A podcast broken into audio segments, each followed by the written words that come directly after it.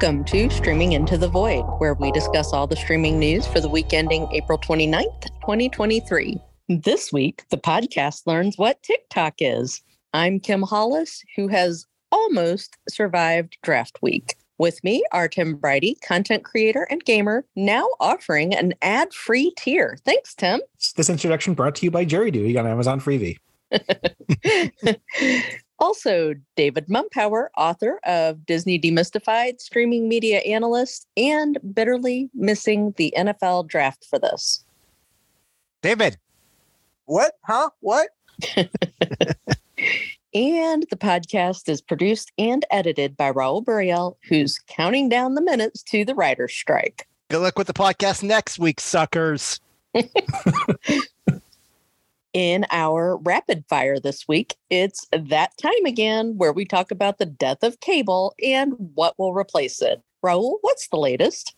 Traditional carriers like Comcast, Charter, and Verizon reported their quarterly earnings this week, and the numbers continue to show an acceleration in subscriber decline. And just to be clear, when we say acceleration and decline, what we mean is lots more people canceling. Cable television isn't dying slow, it is bleeding fast right now. That's right. Cord cutting is killing these companies, or maybe it's not. And we'll get to that in a second. But the big question here is where are these consumers going with streaming alternatives like YouTube TV and Hulu Plus Live increasing in price? Cutting the cord to switch to one of these services is less and less appealing. So, what's happening, I believe, is that a lot of these people are simply migrating to these fast or free ad supported streaming services because it's free. But what you need to understand, of course, is you still need internet access. And that's ultimately, I think, where Comcast, Charter, Verizon, Cox, and these other companies are going to make their money. What's different here is that we now find ourselves in a place where these companies don't have a monopoly. If you're looking for internet access, you have options. Not only your cable company and your phone company, and now even your mobile company is offering you internet to the home, which is essentially, if not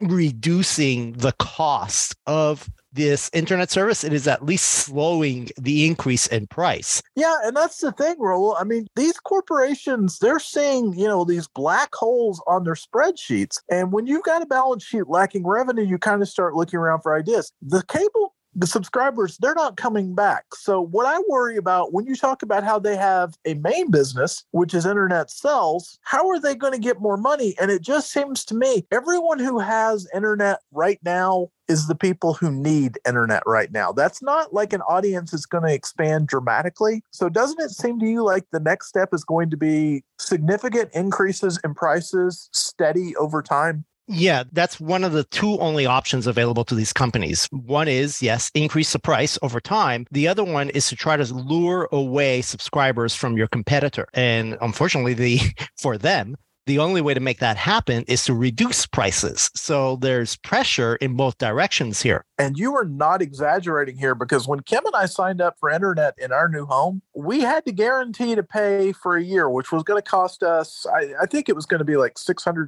for the year. They gave us $400 in gift cards to guarantee that we would give them $600 in business for a year. And Kim and I are just laughing about it like, how is this a profitable business model for everyone? But their belief is people won't actually shop around and switch after a year. They're kind of betting on the fact that consumers will stagnate with their behavior. I don't know how many people are actually going to do that if you keep raising prices. One of the things we've noticed with cell service over time, customers do have price sensitivity. And this may seem like an arcane topic for streaming into the void, but at the end of the day, without internet, you're not streaming anything. So this is like the underlying meta story for all of it. Yeah. And if you want to lure that customer away, a couple of the things you have to do is you have to make the price appealing, but you also have to make your service appealing. And so one of the things that's dragging down the bottom lines of some of these companies, chiefly Verizon, is the cost of building out their network. Verizon has been upgrading their network nationally to improve their service so that they can be more appealing to consumers at home because we all recognize Verizon and T-Mobile and other companies such as those as mobile phone companies, but they are now offering cell service to the home. And Verizon realizes that to compete with a company like Comcast, they need to have robust and reliable internet to the home, sell internet to the home. And so, yeah,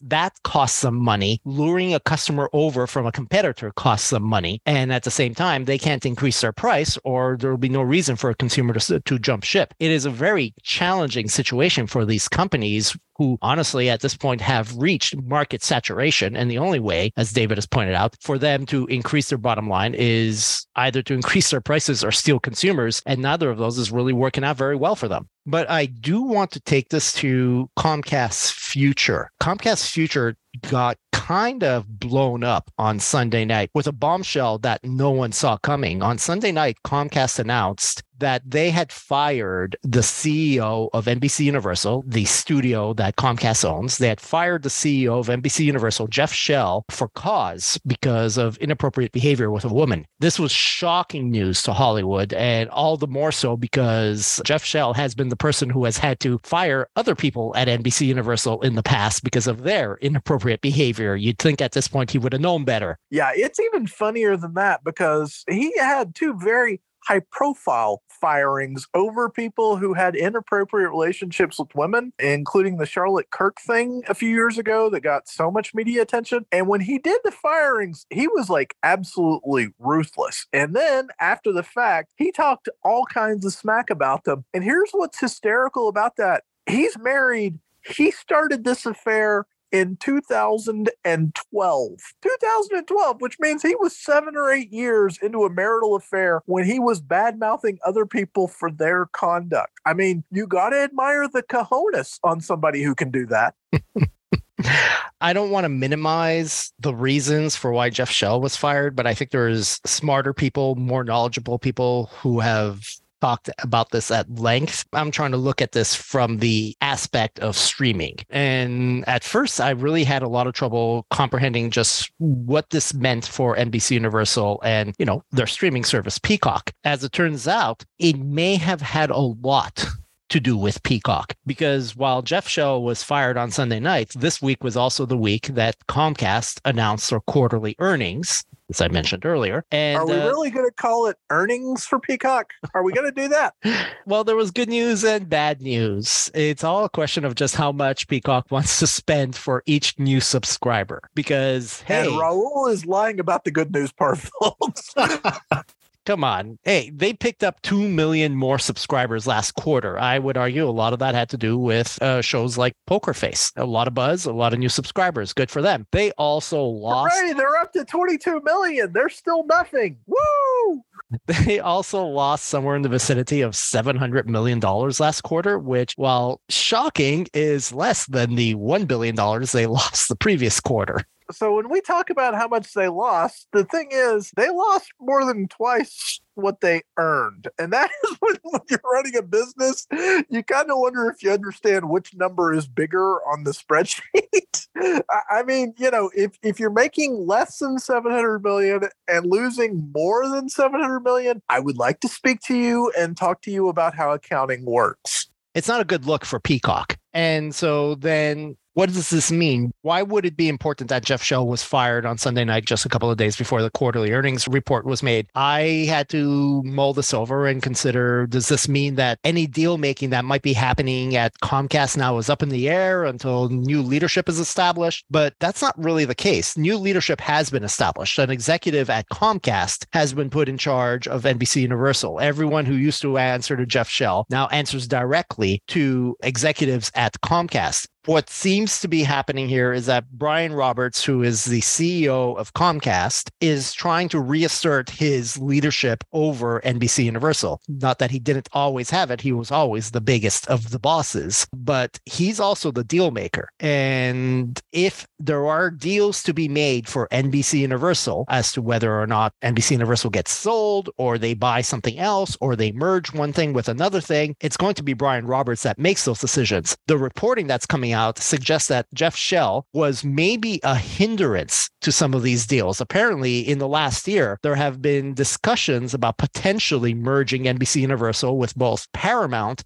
and Electronic Arts. And in both cases, the executives at Paramount and Electronic Arts would have been in charge, and Jeff Shell would have been the odd man out. And so Jeff Shell really rallied against these mergers. He's now out of the picture. And so the likelihood that NBC Universal will be part of a giant deal in the coming months seems higher now that Jeff Shell is out of the picture. Yeah, this is in some ways a convenience for Comcast. Shell was going to take the fall for Peacock at some point anyway. And as Raul said, he hadn't been delivering on his job the way you would expect someone like this to happen. However, he was very hard to fire for a reason that seems arcane, but it's not. NBC's Universal Studios property is absolutely crushing. Universal Pictures and the theme parks alike are destroying right now. Hey, isn't there a Universal Pictures film out there that's doing pretty well at the box office? What's that?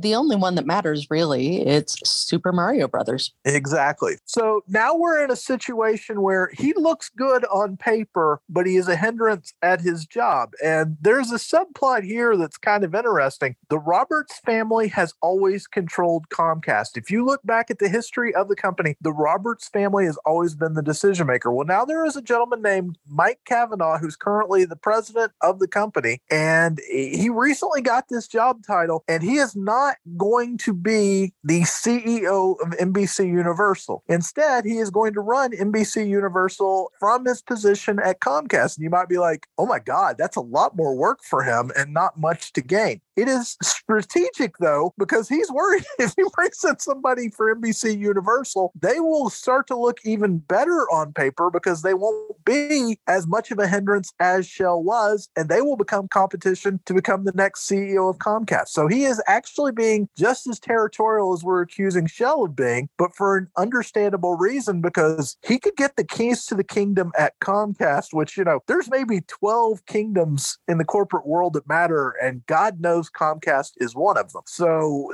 this is a fascinating situation all the way around. And the ripple effect is there's not going to be anybody at NBC Universal who will say boo against a merger with, oh, let's say Warner Brothers Discovery or a Hulu acquisition. They can now make that move without anybody providing resistance and they can bring in people and say, hey, you can run this new thing because we don't even have a CEO at NBC Universal now. I do have to say that Jeff Shell was in a somewhat difficult situation when it came to streaming. He operated as the boss of NBC Universal, a streaming service, Peacock, whose top executive, Brian Roberts, the CEO of Comcast, didn't necessarily want to have be a very successful streaming service. Comcast is a cable company that sells you television services. For a streaming service to be successful, you need people to cut the cord and switch over to that streaming service. But if you cut the cord, then you're hurting another branch of the company. You're hurting Comcast's cable television division. And so Jeff Shell needed to walk that fine line. Now, I'd say that he did some moves right, chief of which would be probably hiring Kelly Campbell to run Peacock. She's probably the best move that they've done at Peacock the whole time that the streaming service has existed. But now that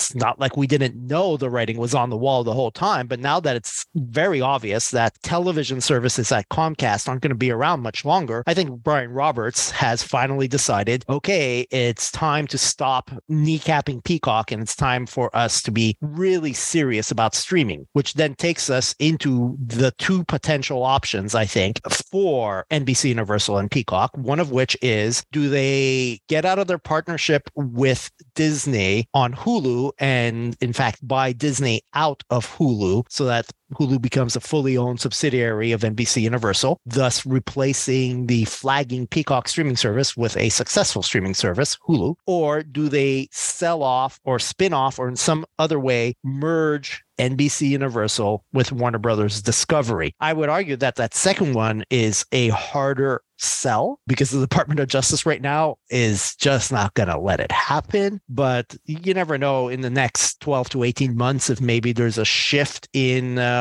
popular opinion. But those are the two options that are presenting themselves to Comcast and NBC Universal right now. And I think with Jeff Shell out of the way, one or the other is going to happen sooner rather than later. The other thing I'll add here let's say that the current practices hold and Disney just writes Comcast a $10 billion paycheck to become the sole owner of Hulu. That $10 billion then becomes, let's say, a 25% off coupon for Warner Brothers Discovery, which brings the grand total down. Let's say it would cost 40 billion to buy them, brings their financial outtake to 30 billion, which is much more reasonable. Now that is a lot of forecasting down the road, and it seems like lately these things always cost 25 to 30 percent more than anyone thinks. But Comcast is negotiating with the knowledge it does have a 10 billion dollar check in its back pocket, and if not, the reverse is true. It pays Disney 20 or 25 billion, and then it combines Hulu and Peacock Peacock into something that is probably just a superior product in the current Peacock. And we shouldn't lose sight of this. And I know that we,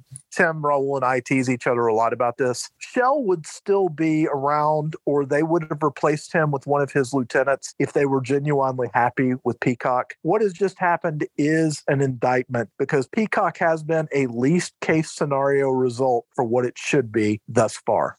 Okay, Tim. Now, before we talk about the Nielsen ratings, which came in just under the wire, there's something else we want to be looking at. Yeah. So, look, on this podcast, we're old. All right. As much as we hate to admit it, we're old. I'm the youngest person here and I'm in my 40s. So I don't think any of us use or even quite get TikTok, but I think it might be time to take the platform seriously. I, I guess as long as it's legal, um, because it appears to be driving users to certain forms of media. For a couple of years now, it's actually had a noticeable impact on music. People make a video using the song either as a meme or the background music, and suddenly everyone starts streaming it on Spotify, which makes the radio start playing it and it becomes a huge hit out of nowhere. This has happened to multiple songs in the last few years. The Weeknd having a number one hit in 2023 is not really news. The Weeknd having a number one hit in 2023 with a song from an album he released in 2016 when he's released two entire albums since then. Yeah, that is the power of TikTok. And now it actually seems to be having effect on shows. I have spent the last two weeks talking to anyone who would listen about jury duty. And, and let's just say most of these people are a younger audience than, than us. Many of them said they'd actually they'd heard of it and they they'd seen a preview or clip of it somewhere and thought it looked funny and has been wanting to watch it, especially after I I told them how how great it was. But none of them said where it was. But I'm seeing articles online suggesting that it's actually apparently been a huge success for Freevee. And it actually is because apparently of TikTok. I'm sorry, what? it, it's getting promoted on TikTok, and it's apparently it's not even an advertising campaign. It is completely organic. People posted clips of the show and said this show is amazing. You need to watch it, and they have apparently been blowing up, and it's leading people to the show. And there's evidence that this is one of the best performing shows in Freevee's history. I mean, that's a low bar. Um, you know, I think their comp- primary competition is apparently a show with Judge Judy, but it is apparently crushing it for them. So when you say promoted, you, it promoted isn't really the word we've called this in the past. It's word of mouth, isn't it? It is. It is yes. Oh, marketed this, word of mouth. Yeah, this is where word of mouth is coming from, especially to I guess Gen Z. So basically, what's happening is people are seeing like little 60 to 120 second clips of this mm-hmm. and laughing their asses off because James Marsden is just humiliating himself on camera. yes. And then they're going back and watching full episodes of the series. Apparently, yeah. How do we weaponize this now? I, I, mean, like I said, it started with music, and now it might be happening with with with shows too. Like this is the first show where I've had a definite effect because I mean, I can't remember last time I have gushed about a show to people, and then people I didn't expect to be like interested. In, they're like, "Oh yeah, I heard of it," and I'm like, "Wait, where? How we? Where is this being promoted?" And I know for 100 percent they use TikTok, and I think that's where they're seeing it. So instead of these carefully cultivated YouTube mini trailers where they show like 10 seconds of footage, then mm-hmm. build hype for it, they should just show like a 45 second scene of dialogue that's really, really entertaining instead from now on. Yes, this might be the new marketing, and uh, and it will probably cost you next to nothing. right, exactly. You've already filmed the footage. Yeah. My God, this is brilliant. I don't know the accuracy of this data, but something called JustWatch said that Jury Duty was apparently one of the most watched shows of like this past week, and, and it's competing with things like The Diplomat, The Mandalorian, Ted Lasso, Beef, which actually made we, we will see uh, ratings for in a, in a couple weeks. Yellowjackets. It is What? For it is. I want hard numbers, and we will never see them because these companies will keep this stuff too close to the vest. But somehow this is a certified hit. Tim, do you realize what you're describing right now is the Blair Witch Project? Apparently, yes, I know. I, I'm blown away that this is this show has apparently taken off way way bigger than any of us expected. Oh my God. I thought this was just. I thought, oh, wow, this this is such a neat neat discovery. I I think I just saw someone suggest it. I'm trying to figure out how I even found it. I think I just saw someone actually suggest it on a, on a tweet saying this show's funny. I'm like, wait, a show called Jury Duty is funny, and I look it up and I saw the concept. I'm like, okay, I need to watch this right now.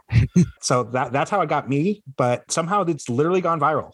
And I think this is a certified success, and it's all because of freaking TikTok. Yeah, this is again, and I think we've talked about it at length at this point, but it's a reflection of the blind spot that Nielsen has in the ratings because none of the streaming services will actually reveal real numbers about viewership. We have to deal with intangibles. There are services, Parrot Analytics is one that actually measures the buzz on social media for a show. It's an interesting data point, but it doesn't necessarily translate into success. And what we're seeing here is something very similar to that. We're seeing a lot of buzz for a show like Jury Duty on social media. Does that mean that in a few weeks we might see Jury Duty in the Nielsen's? That's difficult to answer because of the nature of Freevee, which on the one hand is its own streaming service, and on the other hand is a streaming service you could access through Prime Video. So that's a challenging thing to really grasp and something that maybe Nielsen hasn't really factored into their algorithm. We're seeing a lot of data like this. Every week, David, you send me the emails you get from these analytics firms telling me just how how much buzz or interest some of these shows have. And it Right. doesn't mean I- I said- anything to yeah. me. Yes, we're very, very lucky to get media invite stuff that is proprietary data. They probably want out there some, but not completely to entice people to subscribe. And it's all fascinating. And yet we know there are blind spots everywhere, right? Oh yeah, we deal with press releases. Apple TV Plus is telling us now that Ghosted, the uh, Chris Evans Ana de Armas movie, is their most watched show on their streaming service ever. But what does that mean when you can't really measure that? Will it show up in the Nielsen's in a couple of weeks when the only thing we've ever seen from Apple TV Plus and the Nielsen so far is Ted Lasso? I don't know. Coda won the Academy Award, and the week after that, we really expected to see it on on the Nielsen's, and it never showed up. The point here is we're just kind of, whenever somebody tells us about their metric, we're curious because, you know, we've actually talked about, you know, doing our own analytics at several points. And it is always useful to try and find new metrics that kind of lock down things that aren't being evaluated accurately. So we're always listening, but we also know most of it, I don't want to say it's bunk because that's dismissive of good work professionals are doing. But what it is, is it's not accurate enough to make a thing. And for all the criticism we have of Nielsen ratings, it has been the best we could do for generations now. But we need something new. And so when we get these these messages from people, we're curious. I mean, we we eat it up. But jury duty has just kind of blown our mind because it's, it's like, oh wait, this is the first sign of something new that we can actually track. Yeah, bottom line is the Nielsen suck. And Tim, can you tell us about this week's Nielsen's? Uh, yeah, should we talk about the ratings that we just got from Nielsen, our our favorite company? Yeah, Yeah, and for the curious, we usually get them on Thursday. If they're not in by Thursday afternoon, we start panicking. And they came in Friday morning, and boy, was I relieved. Yeah. So these are the Nielsen streaming ratings for Monday, March 27th to Sunday, April 2nd, 2023. So we flip the calendar and stay tuned for that. We talked about it last week, how the top show was The Night Agent, and we were curious how it was going to do with the full week. I, I was leaning towards it blowing up a little bit more. And even though you guys were down on it as the show progressed, but yeah, uh, a cool 3 billion minutes for the full week, 10 episodes. Damn. Yeah, that's what I figured. Well, the good news is that the writer strike won't affect season two because they don't need writers on this show. Oh, uh, this one got did. I know you guys panned it th- towards the end. This one got the seal of approval from my parents, so I'm not surprised. Up to second is Love Is Blind. It says no impact on the finale that is coming in a, in a few weeks. That Netflix attempted to air live, but uh, 1.2 billion minutes as it added four more episodes of its latest season. Now 51 total. So yeah, I'm not surprised that this show ha- has has done well. It's done well in the past. It will always do well as long as they keep making it, even though it is a, a horror story behind the scenes, as we discussed last week. The Mandalorian in third, now 21 episodes, 878 million minutes. Ted Lasso from Apple TV Plus up to fourth, 570 million minutes, 25 episodes. It does occur to me, though, that Apple TV Plus shows, even though we keep making fun of them for only having the one show ever appear on the ratings, Ted Lasso, they probably have the biggest uphill battle because I would imagine the majority of Apple TV Plus viewing is done on an Apple device, and that's not measured on these ratings. Yeah, that's a good point. Watching Ted Lasso on an on an iPhone may suck, but I suspect a lot of people watch it on an iPad as well. Yeah, I predict it's it's mostly second screen viewing, which again, not not affected in these, not counted in these ratings. So if you happen to have a TV with built-in Apple Plus, you're in the apparently you're. I'm going to guess you're in the minority. The other thing I'll add here, just circling back to the jury duty discussion, we're talking about this with The Mandalorian, and we're really talking about this with Ted Lasso, how much one particular show can make a difference to a streaming service and giving it an identity. Jury duty has just become for Freevee what Ted Lasso has been for Apple TV Plus, and that it is legitimately a reason to not only watch, but figure out what the service is. And the value of those is immeasurable. Yeah, I hope so. If anyone asked where they could watch it, I said, "Oh, it's free on Amazon." Because sometimes, you know, people go, Oh, I don't have a subscription to Prime. Raul and I sort of discussed this before. Initially, I downloaded the Freevee app on my phone to watch it. I also watched episodes on my computer, which then I realized I just went to Amazon and typed in basically search for jury, jury duty and it came up. So it's like it's almost like, wait, is it are they two separate services? Is it the subsection of, of, of Prime that's free with ads? So eh, I'm curious if this does have a tangible effect on on how these the service is is viewed, or if Amazon promotes it differently, if they need to promote it at all at this point. We do have something new in fifth. Emergency NYC, 545 million minutes for eight episodes. This is a documentary series about New York City healthcare professionals. So basically, real Grey's Anatomy. It seems like it, yes. It's a eight episode documentary series that arrived on March 29th. So this is actually just not a full week of ratings, but it's most of the week, but I think it'll drop from here after the with the full seven days. All of the drama, none of the sex. uh, Shadow and Bone slides to six, 519 million minutes for 16 episodes and two seasons.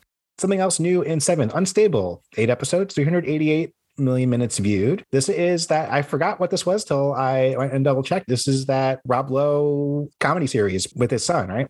Right. Yeah. I had to look it up as well. And then I realized, oh, wait, I watched this. I'd forgotten. forgot. I, I I knew we Oof. talked about it. I, I don't know, but you watched it and then forgot. Okay. That's oh, so it was very memorable then. This actually just arrived on the 30th. So this is just a three day figure for it. So it might take a bit of a jump next week. We haven't heard if it's been renewed for a second season yet, but um that's that's not bad. If they seem like, yeah, for for actually for a half hour comedy, that's pretty good. Uh, originals wraps up with shows we've seen before, two of which have been hanging out for a while now. You is eighth, 377 million minutes. Outer Banks in ninth, 358 million minutes. And Waco American Apocalypse, we saw that arrive last week, 337 million minutes for three episodes in 10th.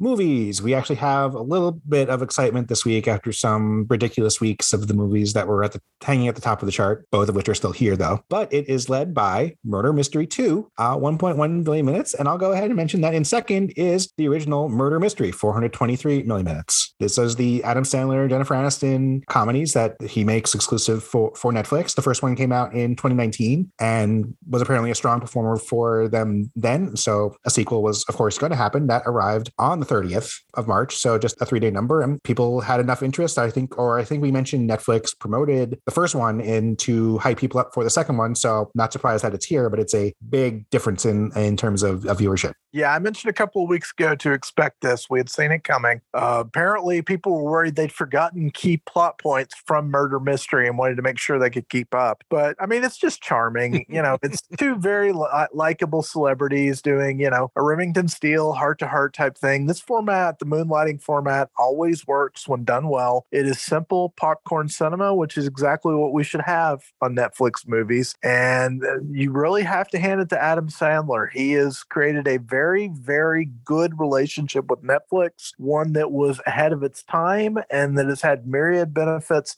for both parties ever since then. Because, I mean, we're 10 years into this deal and he's still doing films that are doing this well on the charts. It's remarkable. It felt like he got mocked when when this deal was announced. Oh, sure. Everybody was like, wow, I guess he can't get a movie anymore. His career's over. Wow, he's going to Netflix. but are these actually pretty good? They these two. I know he started out like the first movie or two he did for for them were just kind of in line with his goofball stuff, but I've heard these are not terrible. I actually think this is the best of the Netflix ones I've seen of his. Hubie Halloween's fine. Mhm. It's disposable fun. Murder Mystery, very, very charming film. Again, I mean, you know, Jennifer Aniston is really, really great at playing the straight person to someone who's funny. She made a career out of it with Friends. She did it with all the movies she was in, you know, especially the one that wasn't funny with Vince Vaughn. She somehow found the. I mean, she's done it with Adam Sandler in multiple movies, so yeah. Exactly. She she's just a very good comedian and doesn't get enough credit for that. So these movies work for what they're supposed to do. And you know, let's be honest, there's going to be an announcement on a Murder Mystery 3 soon. Oh, absolutely. I'm actually surprised they didn't didn't go ahead with and say it already, considering it, they have a month's more data. All right. Uh, after that, though, things pretty much fall off a cliff from the movies chart. Thank you, Adam Sandler, for giving us some light of hope in terms of the movies chart. But it's uh, yeah, it's a bunch of dregs from here. Uh, ICU, the winner last week, is in third, 367 million minutes. Moana from Disney Plus, 281 million minutes. Top Gun Maverick, now curiously credited to Paramount Plus and Prime Video, 258 million minutes. I was looking to see when it actually arrived on Prime, and I could not find out. So I wonder if it actually did with last week's ratings, and that's why it suddenly showed up on the list. Puss in Boots: The Last Wish from Peacock in 685 million minutes. So yeah, these are not great numbers. The Stupid dragged across concrete in 783 million minutes. Encanto 178 million minutes from Disney Plus in eighth, ninth from Prime Video, Nope, 167 million minutes. And because we can't flip the calendar without getting something else strange, in 10th is The Bourne Legacy, 156 million minutes. So, yeah, all the Bourne films, the three Matt Damon ones, arrived back on Netflix on April 1st. So did this one. This one does not have Matt Damon on it. So, of course, that's the one people watch the most of. I actually did see this in the theater on a, uh, I believe it was a second date, and there was not a third date. um, well, it was her loss, first of all.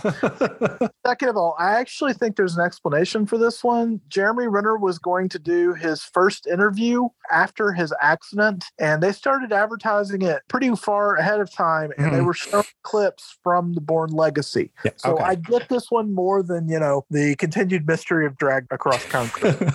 I was going to mention after my joke that, yeah, I wonder if just the fact that it, this one has Jeremy Renner actually made people, you know, select it if they if they saw it on on Netflix.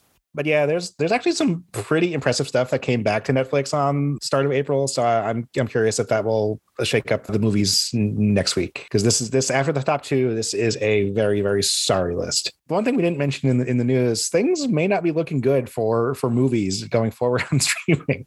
We'll have to dive into that at some point in the future. Acquired is ten shows we have seen before, once again led by CoComelon. So all is right with the world again. Twenty one episodes, eight hundred ten million minutes. Sorry, parents. But Bluey, right behind it in second, 767 million minutes. I have no idea what the hell's going on there. Why this show has suddenly been coming up with incredibly strong numbers after we would only see it intermittently for a while. Was it spring break week? Yes. Spring break. Okay, well, how many weeks can it be spring break? Uh, there's like four different ones. I, uh, yeah, it comes up.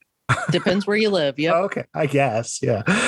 Four HBO Max shows. Probably need to mention that more. We actually have the return of Succession as well, 480 million minutes in eighth, because that new season began this week too.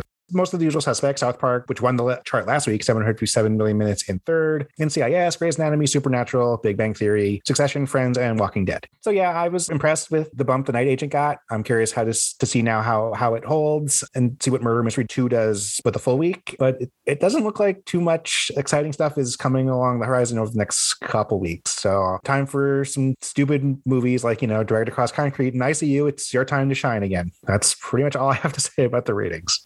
Thanks, Tim. In our green lights and cancellations this week, the Netflix animated series Big Mouth beat the odds as it was renewed for an eighth season, but it will also be its last. The spinoff series Human Resources will end after season two. I would ask if maybe the concept had run its course, but South Park has how many seasons and Mhm. it's still going? Yep. Hmm. At Apple TV Plus, the drama Truth Be Told, starring Octavia Spencer as a true crime podcaster, is over after three seasons. I remember it took us three seasons to realize the show existed. she plays a true crime podcaster whose name is Poppy. Oh, And Amazon continues to mine its MGM back catalog, announcing that they plan to reboot The Magnificent Seven as a series. Yeah, this is not the first time the Magnificent Seven got turned into a series. It was a series on CBS in the, I think, early aughts. And apparently they're also working on a reboot of Robocop as a series, which also not the first time, and a uh, barbershop series. Well, I do like Barbershop.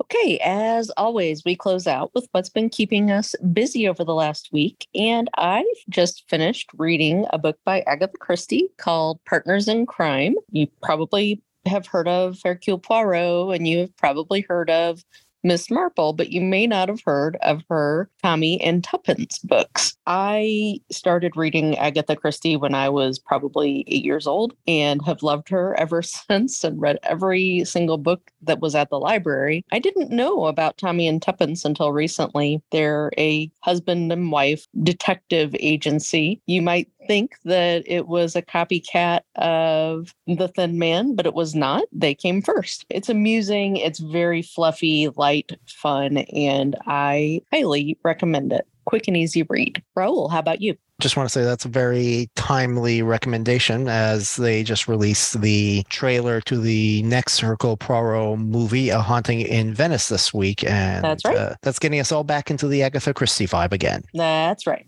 So let me tell you about the Lazarus heist. I'm actually surprised that when I listened to season one of this podcast, I didn't mention it on our podcast way back when. This is a podcast that looks at the Lazarus Group, a cybercrime group out of North Korea. Season one focused on the Lazarus Group's theft of millions of dollars from the Central Bank of Bangladesh and also touched on the famous Sony hack, which apparently was perpetrated by the Lazarus Group. It was a fascinating look behind the scenes at North Korea and international financial crime. It's an incredibly well made, well researched, and well produced podcast, although that wouldn't be a surprise since it actually comes from the BBC World Service. I really wasn't expecting there to be a season two, so I was delighted to see new episodes showing up in my podcast feed. It seems the Lazarus Group is still going strong, and now they're stealing billions of dollars from banks around the world to prop up the failing regime in North Korea. What shocks me most is the fact that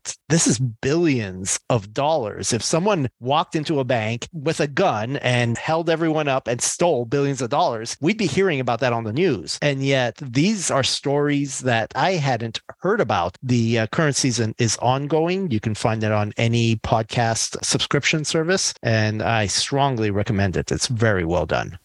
And Tim, what's been keeping you busy? Uh, I had a pretty crazy week, but I will toss a mention to Grim Dawn, a action role playing game kind of in style of Diablo, because I can't play Diablo games anymore because I'm still waiting for Blizzard to clean their house, even though Diablo 4 is slated for later this year. Uh, anyway, it's your basic shoot monster. Monster drops shiny things, pick up shiny things, which gives you better equipment to kill harder monster to you know get more shiny things. It's got a pretty decent, cool art style. It has some distinct classes and combinations. You make interesting builds with their ability trees that it offers. So there's some decent customization. There's a story, but it's also almost superfluous to the to the game. You just want to destroy all all the monsters to collect the shiny things to to kill more monsters. It frequently goes on sale for probably like 10 bucks for the base game and the two expansions they released, usually during the big Steam sales. Grab it then, you'll get dozens of hours out of it. And that's certainly worth the cost at, at that price if you're just looking for something fun. And David, how about you? So yeah, we already brought it up. I watched Ghosted. I know that there's been some divisive opinion about it, but I like star power in films. I always have. My favorite movie ever is To Catch a Thief. And there's just something to be said for me about you know, I don't really call them romantic comedies, just people in unusual settings who happen to fall in love along the way. And Ghosted has both a great premise and a lot of fun. There is a cameo scene that is so ridiculous, so ridiculous. I've been meaning to show it to Kim. it, it is a lot of fun and its absurdity. This isn't a film that takes itself seriously, and it shouldn't be, but I highly recommend it. And I know that one of our absolute favorite people in the world listens to this podcast, and she hated the film. So not everyone loves it, but I happen to think that it was really, really nice. Oh, and I beat Resident Evil. Ha! Yes, he did. Thank you for listening to Streaming Into the Void. Please consider subscribing via Apple Podcasts, Google Podcasts, or wherever you listen to podcasts. And we welcome your feedback. Remember that we're on social media at Streaming Void and online at streamingvoid.com. If you like what you're hearing, please consider becoming a supporter on Patreon at patreon.com slash streamingvoid. Be sure to watch for us again next week.